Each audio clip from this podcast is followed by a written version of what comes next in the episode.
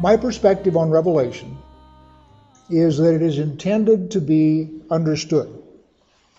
Now, there are lots of people whose perspective on Revelation is that it's not to be understood. In other words, that it's allegorical, that it's mystical, uh, that it's symbolic, and, and certainly there is allegory and there is mystical stuff in there and there is symbology in there. But the primary purpose of the book, I believe, is so that believers will be able to recognize what's going on, and when they do recognize what's going on, they'll be able to take appropriate action. Okay? So I'm regarding this as a practical book that's designed to let people know what's happening. And one of my references for that is when Yeshua is talking to his disciples in Matthew. And he tells them, You know the signs and the seasons. And when you see things happening and you look around in nature, you can say, Oh, it's spring. We should be getting buds pretty soon. Or, Oh, it's fall. It should be time to pick the apples. you can tell that in the natural. And what Yeshua is saying, it, the events of the end time should be much the same to those who are believers and are walking with God. Okay? So, I, as I say, I'm seeing this as, as, a, as a very practical book. I'm also seeing it as sequential, which is to say, the, the structure of the book is that there are seven seals, seven trumpets, and seven bowls of wrath. And intermixed in there, typically between the sixth and the seventh member of that group, you have a, a, an interlude, which I would describe as saying, you know, you have seal, seal, seal, seal, seal. Meanwhile, and then you have this interlude, and then you have the next one, the seventh. Okay? So the interludes can be background, they can be history, um, any of those kinds of things, and they don't necessarily fall within the sequence of the three sevens. Okay, have I said all that so it makes sense to everybody? What my perspective is and, and how, how we're doing it? All right, so with that, as we go through, I'll, I've also got some ideas which I talked about last time and are not original with me. Uh, I got them from a, an online book, which I don't especially recommend, but he's got a really good uh, astronomical idea of what could be going on. Notice how I said that? What could be going on? Uh, and so I'll bring that in when we get there. All right, so I'm in uh, Revelation chapter 4. After this, after what? What's this that's after? Yeah, after the letters to the churches. Okay, so the, we've had the seven letters to the seven churches, and, and uh, Yeshua told John to write these th- seven letters, and so now we're done with the seven letters and we're moving on to the next subject in the book. So after this, I looked and behold a door standing open in heaven, and the first voice which I had heard speaking to me like a trumpet said, Come up here, and I will show you what must take place after this. So who is this voice? Yeshua. Yeah, it's Yeshua. Because the very first voice back in, in Revelation chapter 1, which is described as sounding like a trumpet, is in fact Yeshua. So this is a reference back to the same voice, so we have Yeshua talking. Verse 2 At once I was in the Spirit, and behold, a throne stood in heaven, with one seated on the throne. And he who sat there had the appearance of jasper and carnelian, and around the throne was a rainbow that had the appearance of an emerald. Around the throne were 24 thrones, and seated on the thrones were 24 elders, clothed in white garments, with golden crowns on their heads. From the throne came flashes of lightning and rumblings and peals of thunder. And before the throne were burning seven torches of fire, which are the seven spirits of God. And before the throne there was, as it were, a sea of glass like crystal. Okay. John is, is trying to paint a picture. And he's trying to give you mental images. So think of this as painting a picture. And, and what I see the stones as are colors of light. You know, if you've ever been to a laser light show or something like this, or a place where they got colored spotlights, and so I'm seeing that these are colors. So you have around the, the throne itself sort of a, a, a an emerald colored glow around the throne. Again, that doesn't mean that's what it is, that just means what, that's what I think. Okay? Around that were 24 thrones. Seated on the thrones were 24 elders. All sorts of ideas of what the 24 could be, and, and we'll pick that up when we move forward a chapter or two here, because they'll talk about who they are. So I'm going to put a, a bookmark there as to who the 24 elders are. And, and we'll talk about that when we get there because there's some theological implications to it depending on, on what your perspective is. And from the throne came flashes of lightning and rumblings and peals of thunder. Well, that corresponds to Mount Sinai. Yeah. So he's describing, if you will, the thing that the children of Israel saw at the foot of Mount Sinai. And you also find that in the book of Acts, where you have the tongues of fire descending upon the disciples as they're in the upper room. So the images are consistent. Seven spirits of God. All right, now in order to find that, you need to go to Isaiah. Isaiah 11. There shall come forth a shoot from the stump of Jesse, and a branch from his roots shall bear fruit. And the Spirit of the Lord shall rest upon him the Spirit of wisdom and understanding, the Spirit of counsel and might, the Spirit of knowledge and the fear of the Lord. Okay, so those are the seven spirits of God. So the Spirit of the Lord, the Spirit of wisdom, understanding, that's two, counsel and might, that's two more, and then knowledge and fear of the Lord is two more. Okay? And what that does is it forms a menorah. And in the center, you have the Spirit of God, right? That's the center uh, lamp in the menorah, if you will. Immediately outboard from that would be wisdom and understanding, one on each side. Okay? Immediately outboard from that is counsel and might, and immediately outboard from that is knowledge and the fear of the Lord. So those things come in pairs. Okay? So wisdom and understanding are a double and they come as a pair. And, and, and again, if you have wisdom, typically understanding goes with it, right? What's the difference between wisdom and understanding? Got to be different. It's two different words, right? Sure. Yeah, sure. Uh, and things just don't work out the way you thought they would work out because you haven't been around Okay. Uh, so one of the things that correlates with wisdom is age, experience, if you will. So you may understand what's going on but you may not have the wisdom necessarily to know what to do about it or to know how it perhaps fits in a bigger picture. So, understanding, I would su- suggest, tends to be more factual. Wisdom tends to be more holistic or big picture, and you integrate a bunch of stuff together. Counsel and might. How about counsel and might? One strikes me, counsel strikes me as the advice, whereas might is the follow. Good. Counsel is advice, might is the follow through. And what you don't want to do is you don't want to have the exercise of might without the exercise of counsel. And you also don't want to have the exercise of might without wisdom and understanding, which is why they're in closest. So, wisdom and understanding would then inform counsel. And with wisdom and understanding and good counsel, you would then be in a position to properly exercise power or might. And the spirit of knowledge and the fear of the Lord. Okay. Knowledge would, if you will, would be the database, facts. So when you know something, you have information about it. You don't necessarily, it, it's sort of like science. They know a great deal, but they know the value of very little. So you have science going off and doing things that are dumb just because they can. So you have them, for example, uh, doing cross species DNA cloning, which, in my perspective, is just really stupid.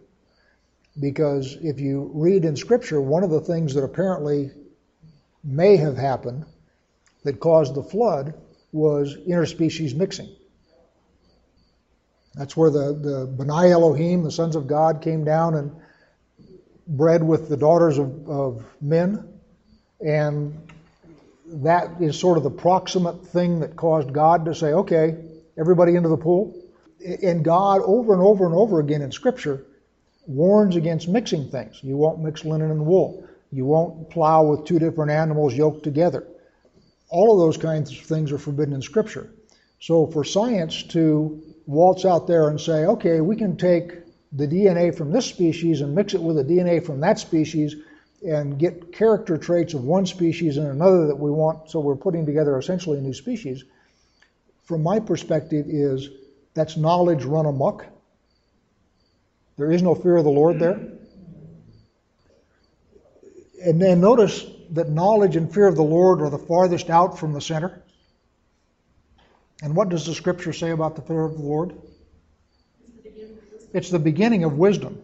So, fear of the Lord is your way in on the menorah, if you will.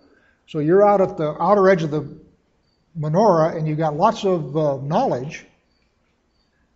But if you don't have spirit, the fear of the Lord, then you don't work your way in to the higher spiritual gifts toward the center. So the fear, the fear of the Lord is the beginning of wisdom in this sense. Knowledge not combined with fear of the Lord is dangerous. What you want is you, you want knowledge. It's, that's a good thing. It's you know spirit of knowledge. That's from God. It's a good thing, but it needs to be tempered with fear of the Lord, matched with that. And of course, then once you have fear of the Lord, you can then start working your way in toward the center of the menorah. Okay, so those are the seven spirits of God. And I'm in verse 6 now, Revelation 4 6. And before the throne there was, as it were, a sea of glass like crystal. No idea what this is.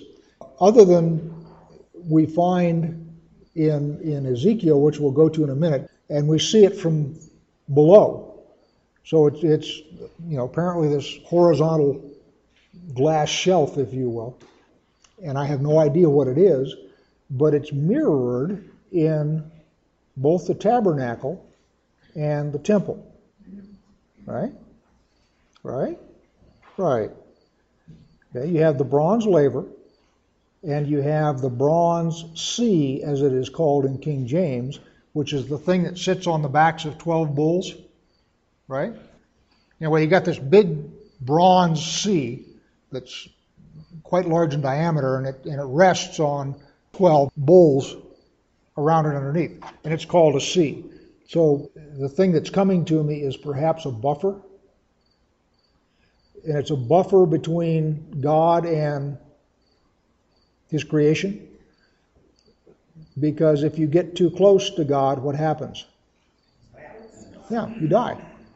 Okay, and that's the problem that the high priest has. That was the problem that Nadab and Abihu had.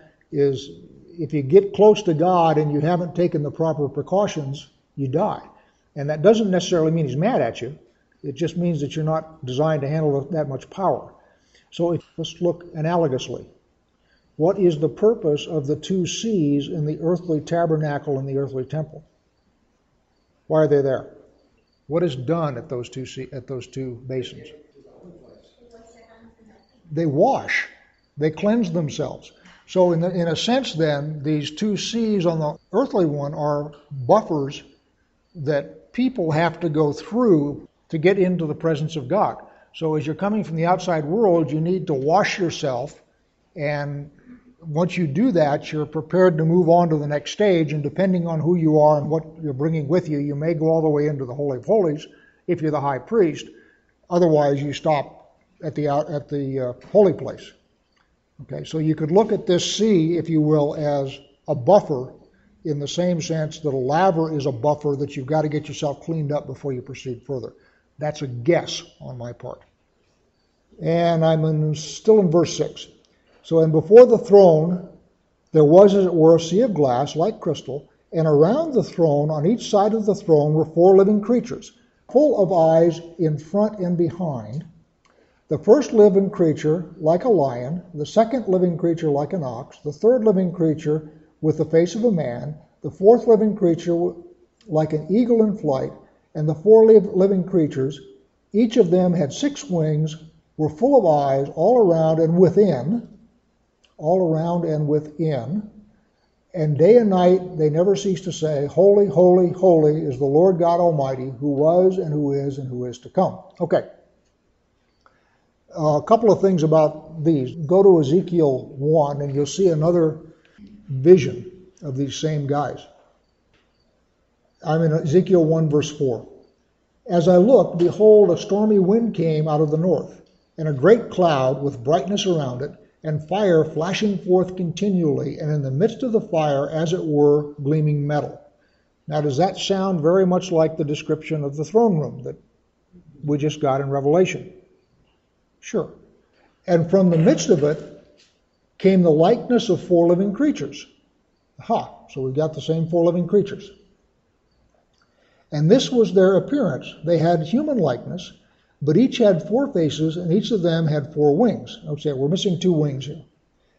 Their legs were straight, and the soles of their feet like the sole of a calf's foot, and they sparkled like burnished bronze. Under their wings, on their four sides, they had human hands, and the four had their faces and their wings thus. Their wings touched one another. Each one of them went straight forward without turning as they went. As for the likeness of their faces, each had a human face. The four had the face of a lion on the right side, the four had the face of an ox on the left side, the four had the face of an eagle. Each, such were their faces, and their wings were spread out above. Each creature had two wings, each of which touched the wing of another, while two covered their bodies. All right, so what you've got here is two wings stretched out, two wings covering the body, and you have two arms. Right? John's description of the same thing is six wings. We're going to see that the description that Ezekiel sees are four wings, not six, but two arms, which, you know, you, you could see how that might be. You might be seeing the same thing, and depending on your angle and so forth, what looks like arms under one might look like wings, if if you understand what I'm saying. I don't know that John is seeing the same thing, but as we read on, you'll see that the, the descriptions are very similar. Um, I'm in verse 12 in Ezekiel 1. And each went straight forward, wherever the Spirit would go, they went, without turning as they went. As for the likeness of the living creatures, their, their appearance was like burning coals of fire, like the appearance of torches moving to and fro among the living creatures. And the fire was bright, and out of the fire went forth lightning, and the living creatures darted to and fro, like the appearance of a flash of lightning. Now, as I looked at the living creatures, I saw a wheel on the earth beside the living creatures, one for each of the four of them. And as for the appearance of the wheel and their construction, their appearance was like gleaming beryl. Uh, beryl is a gemstone in the emerald family. Okay?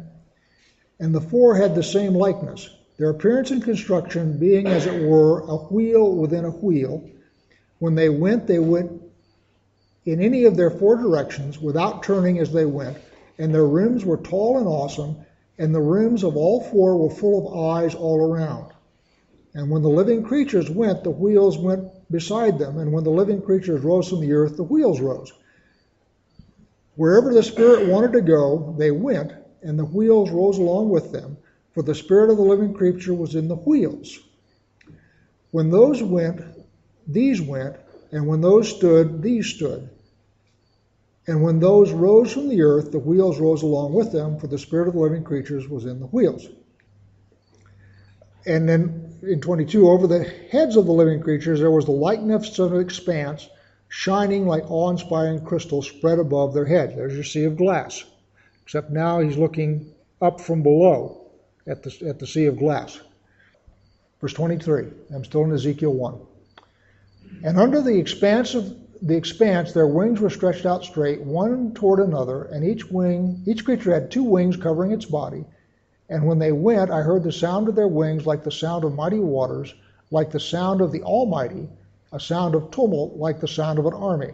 When they stood still, they let down their wings, and there came a voice from above the expanse over their heads.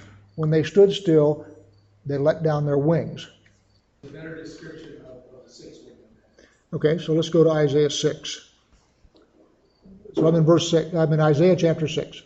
In the year that King Uzziah died, I saw the Lord sitting on a throne, high and lifted up, and the train of his robe filled the temple. Above him stood the seraphim. Each had six wings, with two he covered his face, and with two he covered his feet, and with two he flew. And the one called to another and said, Holy, holy, holy is the Lord of hosts. The whole earth is full of his glory. And the foundations of the threshold shook at the voice of him who called, and the house filled with smoke.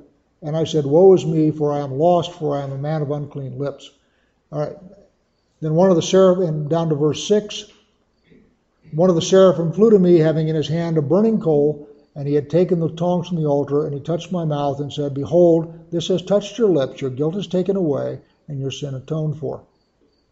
In, in John's description, the four living creatures surround the throne. And the same pertains to Ezekiel's description. In Isaiah's description, they are specifically described as above the throne. Furthermore, the thing that they say is different than the thing that the creatures around the throne say. So the creatures around the throne in Revelation say, Holy, holy, holy is the Lord God Almighty, who was and who is and who is to come. And then the seraphim say, Holy, holy, holy is the Lord of hosts. The whole earth is full of his glory. Now, I don't know if, absolutely no idea whatsoever if this is one set of beings and one time they say this and another time they say that. I mean, certainly they, lots of things they could be saying, and there isn't any reason that having said one, they couldn't say the other. Or it may be somebody else's job description to talk about Yehovah Sevaot, which is the Lord of hosts, and as opposed to El Shaddai, which is the Lord God Almighty. Have no idea. All I'm saying is, it appears that Ezekiel and John are seeing the same thing, or at least something very similar. Isaiah could be seeing something different. A couple of other things. We find, depending on your description, uh, in John's description, each creature has a different face. So, that, so in, I'm in Revelation 4 7. The first living creature, like a lion, the second living creature, like an ox, the third living creature, with the face of a man, and the fourth living creature, like an eagle in flight. If you read Ezekiel's, it appears to be each one of the creatures has four faces. So again, these may not be the same creatures. You know, these guys may be, you know, down in the engine room, and they look differently down there than the ones that are up parallel to God, and yet differently from the ones that are above. I don't know. Or it may simply be a difference in perspective because he says they're moving around and, you know, flitting, and, and it may be he just didn't get a clear view. I, I couldn't tell you. It could be either one. But the point I want to make is if you look at the camp of Israel, which I have up here on the uh, screen, uh, the camp of Israel is divided in, it's got the Mishkan in the center, and around the Mishkan are the Levites. Then outside of the Mishkan are all the rest of the tribes of Israel, and each one of these four camps travels under the banner of the lead tribe. So the lead tribe of the, the camp on the east is Judah. And Judah's banner is a lion. On the south, the lead tribe is Reuben, and his banner is a man. On the west, the lead tribe is Ephraim, and his banner is an ox. And on the north, the lead tribe is Dan, and his banner is an eagle. So, what you have then in the wilderness camp is you have a replication, if you will, of the same four symbols around the throne of God. So, you have the, the same faces, if you will, show up in four places. Uh, the other, and you can take you can take this lots further. The, the next place I'll take it, and we'll stop there, is each of the four Gospels emphasizes one aspect of Yeshua. Okay, so the, the Gospel of Matthew emphasizes that he is King of the Jews. Judah, the lion. He is the lion of the tribe of Judah in the book of Matthew. In the book of um, Luke, Luke is a physician, he's a doctor, and he's interested in Yeshua's humanity. So the book of Luke is Yeshua as a man. The book of Mark represents the suffering servant. And of course, an ox is sort of the quintessential servant animal. And then finally, or Dan, is the eagle, and that's the book of John, which emphasizes Yeshua's divinity. Okay? So each one of the four gospels has a different focus on the character and ministry of Yeshua while he's on earth, and those correspond to the four living creatures. So you see that this pattern of lion, man, ox, and eagle starts at the throne room of God and just comes all the way down through Israel, and it's used consistently. Uh, yeah, let's go back to Revelation 4.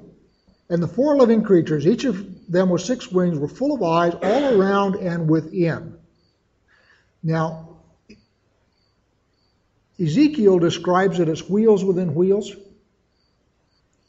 Again, this idea of eyes all around and within.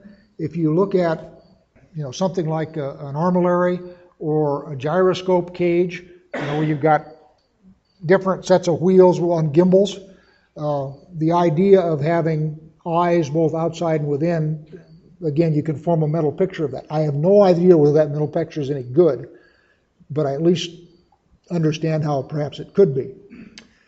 And then the final thing is that the thing that they say is holy, holy, holy is the Lord God of my, Almighty who was and who is and who is to come.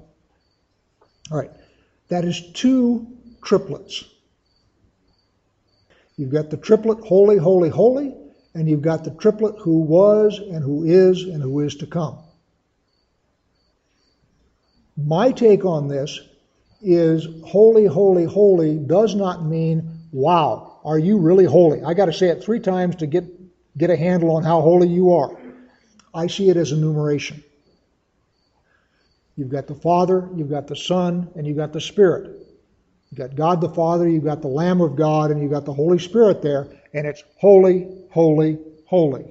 One, two, three. Uh, and then if you say who was and who is and who is to come, you again have the second triple. So the comment was that you think the was is God the Father, who is, the, the is is the God the Spirit, and to come is Yeshua. And and what I think, not that I what I think is any better than what you think, because I don't know any more than you do. What I think is it depends on when and where you are. Because each one of those phrases applies to each of the three members of the Godhead at some time during the writing of the Gospels. Or, I'm sorry, during the writing of the entire Bible, not just the Gospels.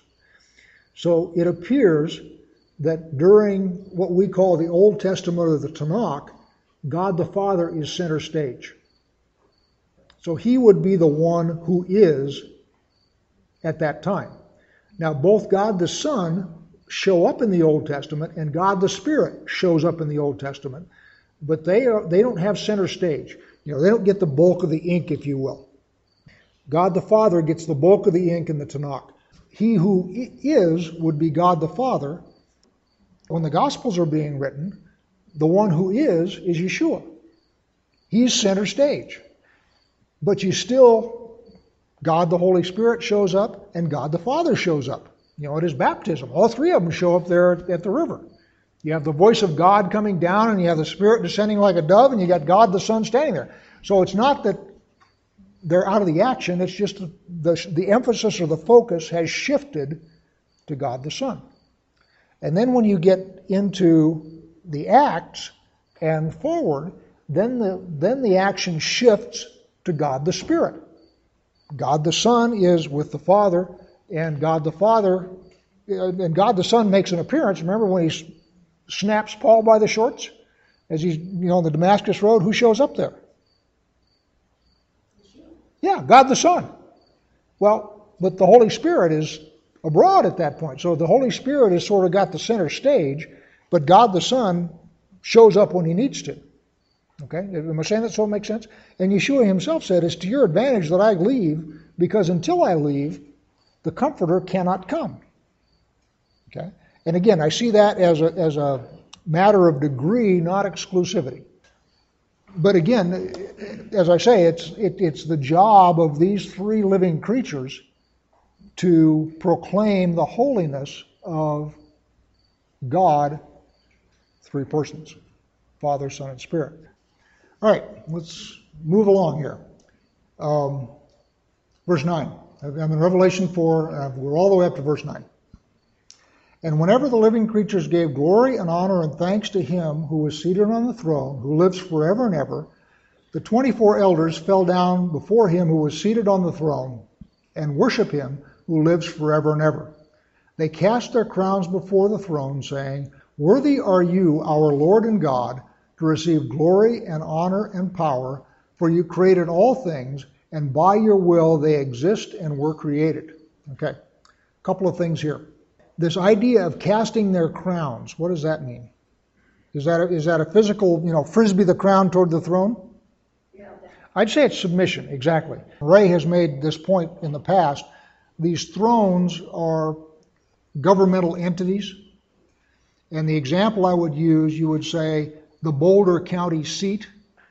Well, there isn't an actual chair there with somebody that sits on the chair in Boulder, who is the seat of government in Boulder the, the idea of the county seat, if you will, is simply okay, the city of Boulder and the courthouse is where county business takes place. So that's the county seat. And I would think of these thrones in much the same way. These are beings who have some sort of dominion and authority, and so their throne then represents their dominion and authority, and their crown then represents their authority. And what they're saying is, I have a crown that you've given to me, God, but my crown is subservient to you. So I don't think that you got 24 guys playing frisbee with their crowns in front of the throne.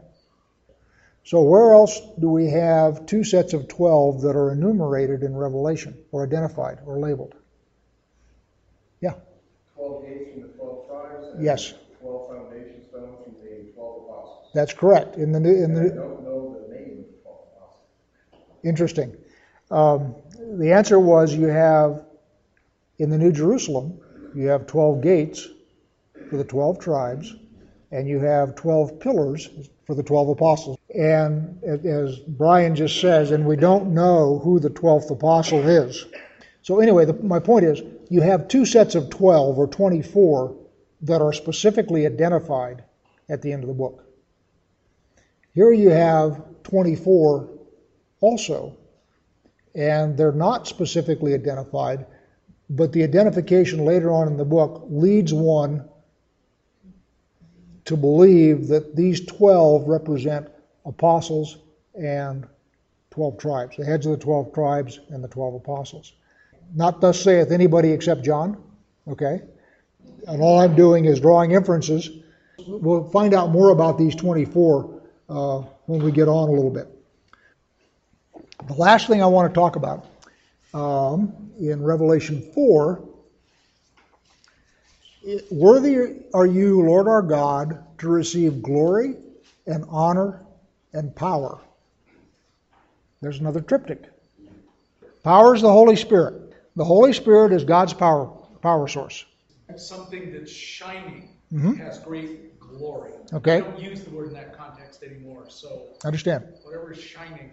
Well, all right. So if, if in the Old English glory is something that shines, yeah, who shines? Yeshua shines. Yeshua is described as shining in Revelation 1. So if we take glory in the Eng- Old English sense of something that glows or shines or shines forth, radiates, good word, then uh, it would be glory is God the Son, honor then is God the Father, and power is God the Spirit. One of the things that I sort of discovered over the years is anytime you see a set of three things in Scripture, you know, this little phrase that's got three things in it, take, stop and take a look because almost always it's describing God. And most of the time you can pick it out and it's really pretty clear. Would somebody like closing prayer? Please consider becoming a sponsor. Please visit crimsonthread.com slash purpose for an explanation of what we're doing and perhaps to become a sponsor. Thank you.